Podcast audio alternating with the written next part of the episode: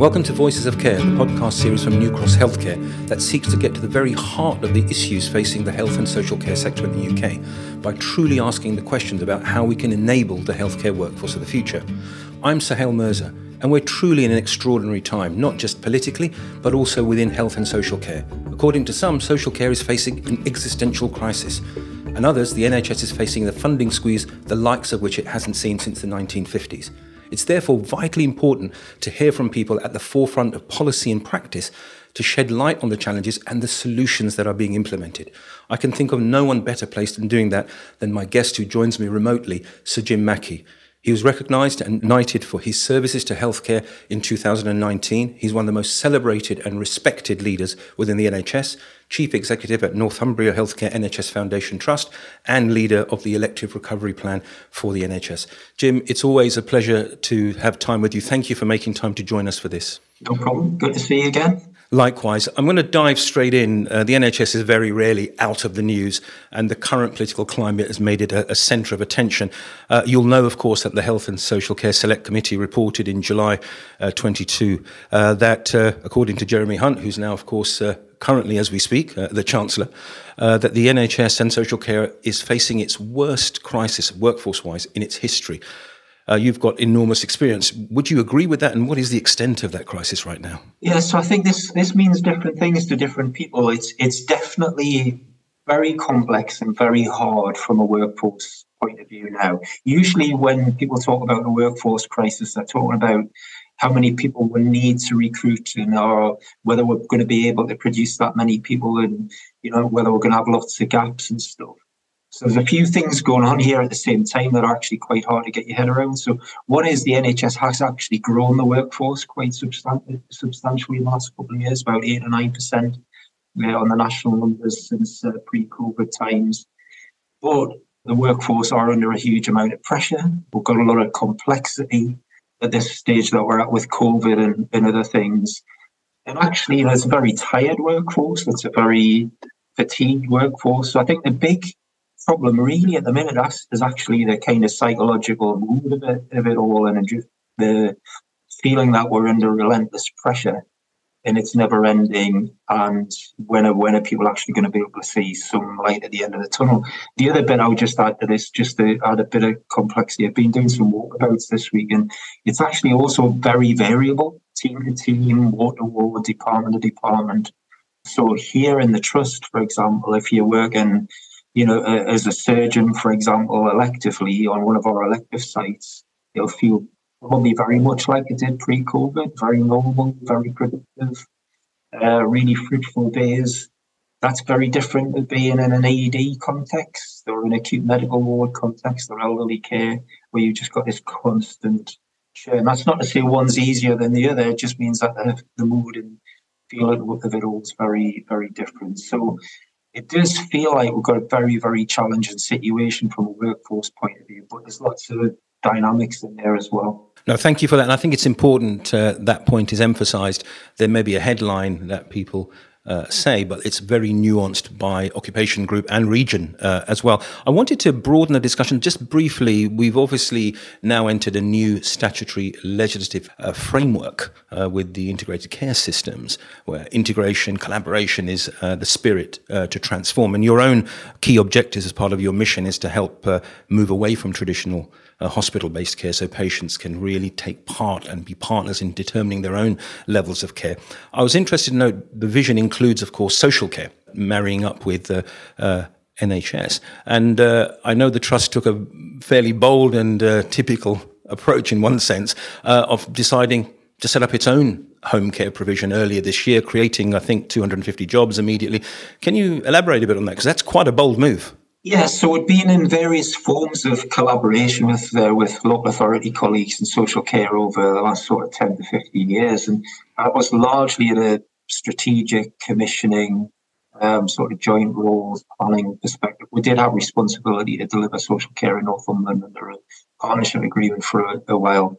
And then a few things happened in the last few years. So the, uh, the COVID impact initially made us really think about what we're responsible for and where the where the real benefit of integration was. at the same time, domiciliary care started to get really quite stretched and started to get a bit uh, more aware and concerned about what was happening in the broader social care system. So uh, we don't have a lot of delays, first of all. So I would say generally our partners work with us incredibly well locally and benefit generally from pretty good flow.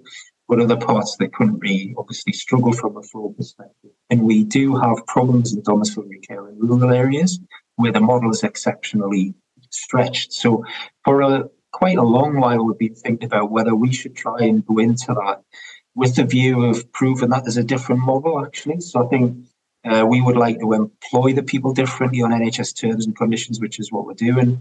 Um, embrace them as part of the broader health and care family, offer skills and uh, educational opportunities for, for our local population, progression opportunities for those who chose to uh, choose to take them, and integrate the service into our community health services over time to prove that it's economically more viable uh, long term. So we've gone live. Uh, we've started the first batch. I think was about 25 recruits. We'll scale up to about 250 over the next uh, few months. And um, I'm hugely optimistic about it all. It, it feels like there's a lot of benefit in it for everybody to get into. And I know there's a lot of interest around the NHS with this colleagues all over the country exploring different ways of doing the same thing. No, no, thank you for that. And I think you're right. The, the interest is significant because uh, the spirit of integration has been talked about, as you know, for decades. Uh, and to see that uh, cross a boundary collaboration in terms of workforce groups, which have traditionally been quite uh, demarcated, I think perhaps bodes well um, for the future. I wanted to tackle, um, before we go into further details around what the Trust is doing to support the workforce, as you mentioned about uh, wellness and tiredness and innovation, uh, uh clearly uh, to tackle the, the elective situation uh, that you know very intimately. You, you don't take on simple jobs, clearly. Um, but as we entered the year, we were facing um, eye watering numbers. Uh, in terms of elective recovery. Um, before we go into the 18 uh, month uh, numbers, um, I want to take the opportunity to congratulate uh, the NHS, yourself, and um, everyone involved because I think the two year waiting list numbers, which doesn't get highlighted enough, I think last month NHS providers, uh, NHS England came uh, forward and said it was a great milestone. De facto, I think there's something like 22,500 people waiting over two years at the beginning of the year. Uh, you must be very proud of, to have pretty much eliminated that uh, massive backlog. Yeah, I mean, I think the NHS has done an incredible job. This time last year, when I first started getting involved, we're looking at the two-year waiters heading up maybe up to 40,000 if we didn't get a hold of it quickly. It maxed out at about 26,000, I think, in January and as of today, we've got just short of 2,000 patients waiting two years. About half of those patients have been offered alternatives and didn't want to take them, so could have been treated. The rest are very complicated patients generally that, you know, they, need to stay where they are because of the complexity of what's going to uh, be delivered for them. So the NHS, I think, should take confidence from delivering that in a very, very complicated period. You know, it was a horrible winter. We had Omicron. Uh, we had uh, further waves in the spring and summer, which really impacted on staff absence and stuff. So I think you know really, uh, really big confidence builder for the NHS. And when we were looking to the 78 week um, target as well, the we're in in play on where we need to be uh, for that around the end of October. We hope to be sort of 45,000 or so to be able to deliver where we need to be at the end of the year, and we're, we're in play for that. So we're absolutely pretty much on target to be able to deliver what we need to do. No, that's that's brilliant. And the longer term vision, of course, um, as part of the program, uh, is to hit uh, substantially in excess of pre-pandemic levels. Thirty percent is the aspirational. Just want to touch upon your uh, uh missive uh, earlier this week uh, for some of the trusts that are perhaps lagging behind in terms of productivity. that's going to require some complexity because there's a number of factors. There's a funding squeeze, as we've talked about, um, workforce, social care under, under strain. Are you as confident about that? Um, longer term plan? Because that's quite an uh, ambitious target. Yeah. So again, there's there's a few things to this. So when that was covered last week, it, it wasn't absolutely clear in the article that I was responding to an assertion from a, a colleague who told the HSJ that basically it didn't matter how much work organisations did; they were just going to get paid the full amount. Um, which isn't right, you know. So if you managed to do 105% of 1920 volumes versus somebody next door who's doing 80%, it's not right that everybody gets paid the same amount there when there's such a big uh, difference in activity. So that was there's a bit of context there that was missing. That was that's what I was responding to. It is also the case that in the same system where there isn't really a difference in COVID prevalence or other kind of local disease complexities, similar providers, similar organisations have big variations in the amount of work that they're doing electively and also the, their productivity, which has always been the case for us. And we're rightly being challenged on it by by national colleagues and, and government colleagues. Overall, we need to do more elective work in order to be able to um, to shift the backlog in the way that we want to there's a very broad range from about 105 to 110% 90 20 volumes, right down to 60 70% at times at the other end of the spectrum. So that's really what that was about. I think, honestly, I would like us to be able to find ways of reducing waiting times and improving patient experience in more productive ways. And we have shown that there are new pathways being developed all the time that actually, in a traditional setting, might look like we've done less work so, as an example, virtual group clinics where a clinician might see 15 to 20 people in a in a clinic using this kind of technology, that's going to be ad- accurate and reflected in our in our workload. It's a genuine innovation and it's good for people uh, to embrace and stuff. So there is, I am slightly worried about being um, too fixated on 130 percent what we should really be doing is really focusing on reducing waiting times for people and improving their experience. No, absolutely. Thank you. As you say, it, it's a multivalent uh, challenge which got many, many different levers. And moving on to, you said earlier, clearly the uh, ability to meet this challenge uh, and support the workforce. You talked about in certain cohorts, people are tired now. You, are well aware uh, the Health and Social Care Select Committee reported uh, this time last year, summer of 2021, uh, that burnout was at an emergency level. We've got the GMC reporting that trainee doctors are, two thirds of them are reporting different moderate to high levels of burnout. So th- this is a tremendous issue. And one of your uh, trust's core business objectives is to make sure that patients and staff uh, have the best experience possible every day, which is a, an amazing aspiration. Um, just wanted to have the opportunity to hear what you've been doing to make that a reality, particularly for the staff, uh, to make their experience really the best that you can have. Every organisation I come across in the NHS is putting a huge amount of effort in the health and well-being and making sure people have uh, we'll call it different things, but basically um, mechanisms so people can sit down together and talk and unpack uh, what's going on. You know, decent rest space, uh, psychological support where that's necessary, access to counselling if that's necessary, uh, coaching. You know, all those sorts of things. There's a massive array of things in play in the NHS to support people, and we've got our own uh, version of that, including uh, we opened our health and wellbeing centre last year, which includes a gym, lots of cafe space, lots of free space for people to sit and work together or, or study or just have some quiet time. So I think we're all getting better at understanding that's an important thing and it's not a waste of time or resources. People need, you know, especially now, time to be able to do those uh, sorts of things.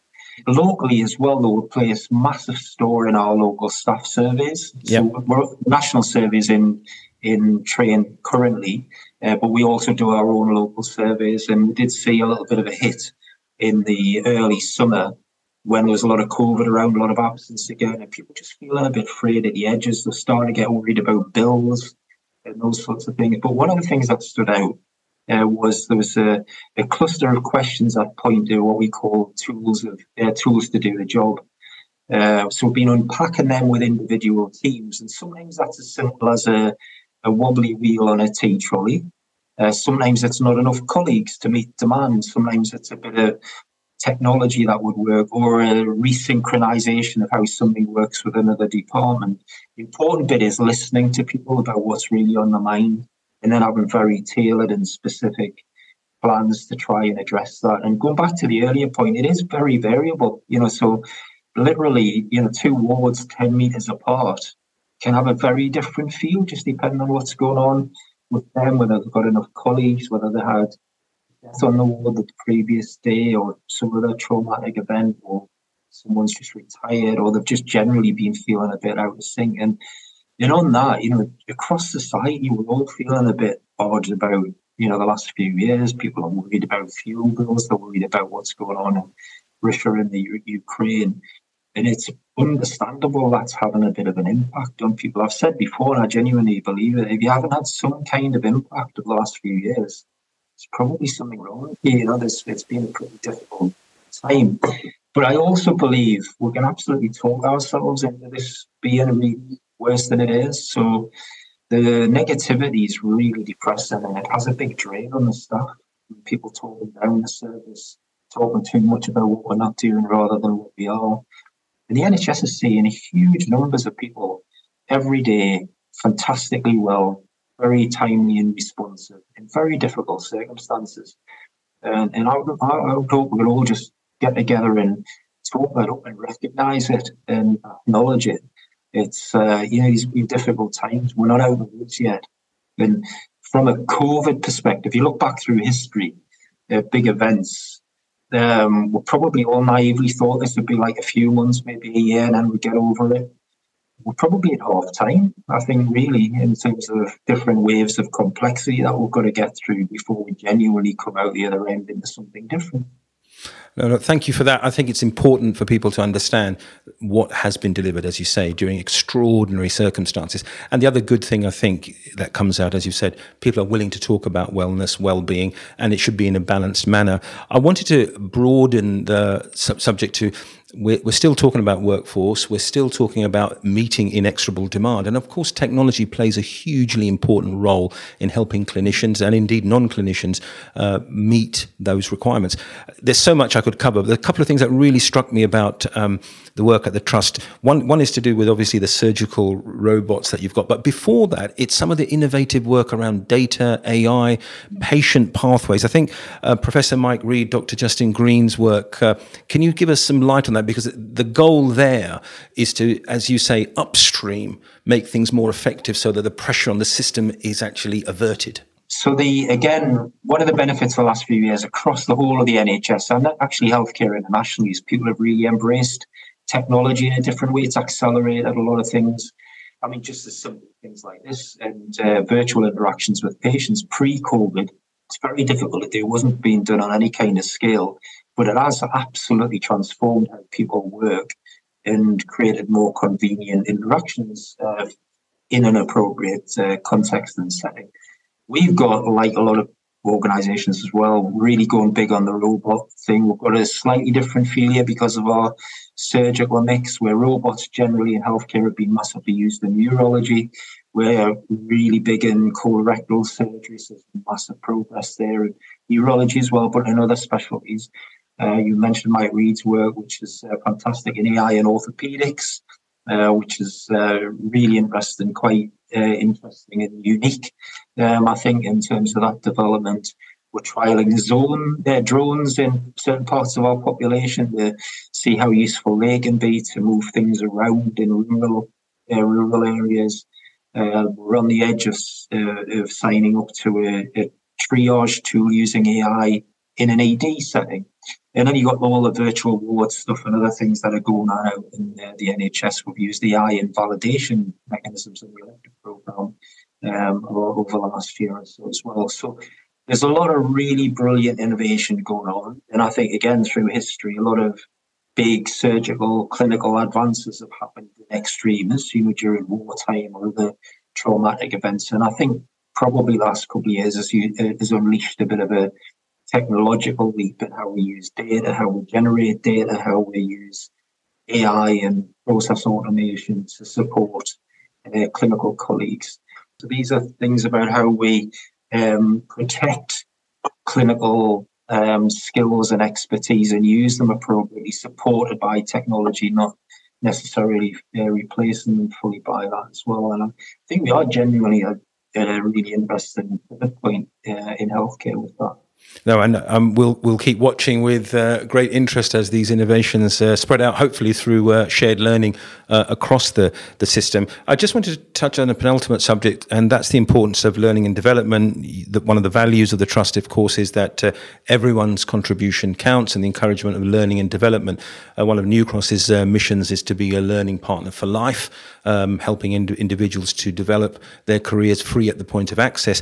Um, you've got some great feedback um, at all levels. I think uh, the British Junior Cardiologists Association were singing uh, the praises. Uh, just wonder, uh, it's a huge topic, but some of the initiatives that you've been developing in terms of leadership and clinical access to um, postgraduate uh, qualifications. Yeah, there's a lot going on here. There's a lot going on across the whole of the NHS yeah. for this, isn't there? But right back in the in the 90s when I first uh, came to the one of the predecessor organisations uh, of Northumbria, there'd been a bit of a rocky period where training experience wasn't brilliant, wasn't as good as it could be, and recruitment was a bit of a problem uh, thereafter. Um, as a natural kind of follow on from from that, so made a huge investment in time and focus and strategy in improving the learning and development experience, right through from when trainee doctors come here for their times here, but also given as, as much opportunity as possible for people to develop themselves and work at the, the top of the license. And you know, seeing people go through and progress from certain roles into roles that maybe they thought they couldn't aspire to when they first arrived, it's been fantastically um, energizing for everybody to see that happen. Also, actually, operationally and clinically useful to fill gaps and important and key roles. So we just try and make that possible at every level. We don't always manage to do that for people, but you know, there's a hunger and an appetite to try and do that. So very much embracing new roles, the clinical family where people are focused on competency rather than clinical, their siloed backgrounds, getting people really to work together and be part of the team, part of the family, understanding our role in society. And, and honestly just try and make, you know, we spend a lot of time at work. Let's try and make it as enjoyable as possible. And lean into the evidence that is, if you've got happy staff, they're going to do job for the people that looking up. It's it's not that complicated. How you deliver it's complicated, but the core principle of let's let's make it a great place. I think uh, it goes to the heart of one of the uh, issues we, we talk about growing the workforce and 50,000 new nurses and new doctors and all of this type of stuff, international recruitment, which goes to attraction. But I think what you're saying there, if you make uh, a career pathway uh, a great place to work, then retention, because that is the fundamental lever. Uh, we want to grow the workforce. We don't want to lose any of the workforce uh, by doing that. One, one, final question, Jim, um, and it's to take a broader perspective. I know it's something that you're very passionate about. Uh, the NHS and trusts up and down the country play a unique role as anchor institutions. And if we're going to turn the dial on managing demand, moving into the community, we have to look at the variable determinants of health. And that, of course, includes socioeconomic factors. You at the Trust uh, take this extraordinarily seriously. You have, I think, half a million people you serve, and you made a community promise back in June 2021 to really contribute across a number of pillars, including education and employment uh, poverty. C- can you broaden that out? Because you've had a chance now, a year later, to reflect. Uh, a lot of things have been done, but it shows where the NHS's vision is can't be confined simply to the trust itself. It's part of a larger matrix. Completely agree. And um, one of the things that got lost at the, at the, beginning of the COVID period is we're all um, just received the Marmot update just before the first lockdown happened. We discussed it in our last board before the first lockdown, and we'd actually gone backwards in lots of ways on the uh, the, the, key Marmot uh, themes and stuff, which was uh, which was shameful, really, and for us, especially in our population, we were, we were very unsettled by that and really determined to do more. COVID also really struck home the benefit of us really understanding our tie into the community, the strength of community support, the business community, education community. So the community promise was sort of born out of that, some of the supply chain changes that were made on the, the back of that. So we have absolutely made supply chain shifts where we're now making things locally that we would have bought from other parts of the, the world. We've got a, an innovation hub that was developed out of our PPE factory built in the first wave of with COVID. So various new businesses being generated out, and there's some in partnership with other providers locally, where hopefully soon we'll be opening a uh, medicines productions unit in partnership with Newcastle Hospitals and other providers locally, maybe an NHS laundry. We are producing PPE. Uh, you know, got uh, various other things being developed along those lines. In a range of partnerships with education providers, our council colleagues, trying to do more from a poverty perspective, but a skills and education perspective. And uh, my one of my first meetings of today was with the new vice chancellor of Northumbria University was very strong alignment on um, our role in local society as being people, organisations that can generate skills opportunities, give people skills to get employment, give them then fruitful employment. And all of that has to improve health long term. You know, if we really believe in the long term determinants, this is the time to really take action on that. And in parts of our population, roughly 60% of the population work in the public service, and the NHS is by far the biggest part of that. So I think in that context, and that'll you know that'll get worse in the next couple of years. I would have thought we do go into in a recession, so we'll end up present, representing more than 60%. Um, we have a big responsibility with that. The local society, the health and well-being of the population, the employment opportunities of the population are dependent on us. So we need to absolutely do our best when we're spending capital or we're making human decisions um, to really think about how we build a skills um, a pipeline or a, a, supply chain pipeline for the future to have as much done locally as possible. And that's absolutely what we're committed to. No, thank you for that. It's very inspiring. I'm well aware that you've been internationally recognised with uh, uh, awards and some of your programs in schools. I think the Mini Scrubs uh, uh program uh, and the widening participation coordinators that you've you've uh, employed to do that. So we could talk about that forever. I think it seems a, a great and inspiring place to stop the conversation for now. But hopefully we'll re-engage with you in the future. But I'd like to take the opportunity, Sir Jim Mackey, as I always do, to thank you for your time, your candour, um, and your your compassion. Thanks very much, and good to see you again. Always a pleasure. Thanks, Jim. If you've enjoyed this episode of Voices of Care, please like, subscribe, or follow wherever you receive your podcasts. And if you want more information about how we are enabling the healthcare workforce of the future, please visit newcrosshealthcare.com forward slash voices of care. In the meantime, I'm Suhail Mirza. Goodbye and thank you.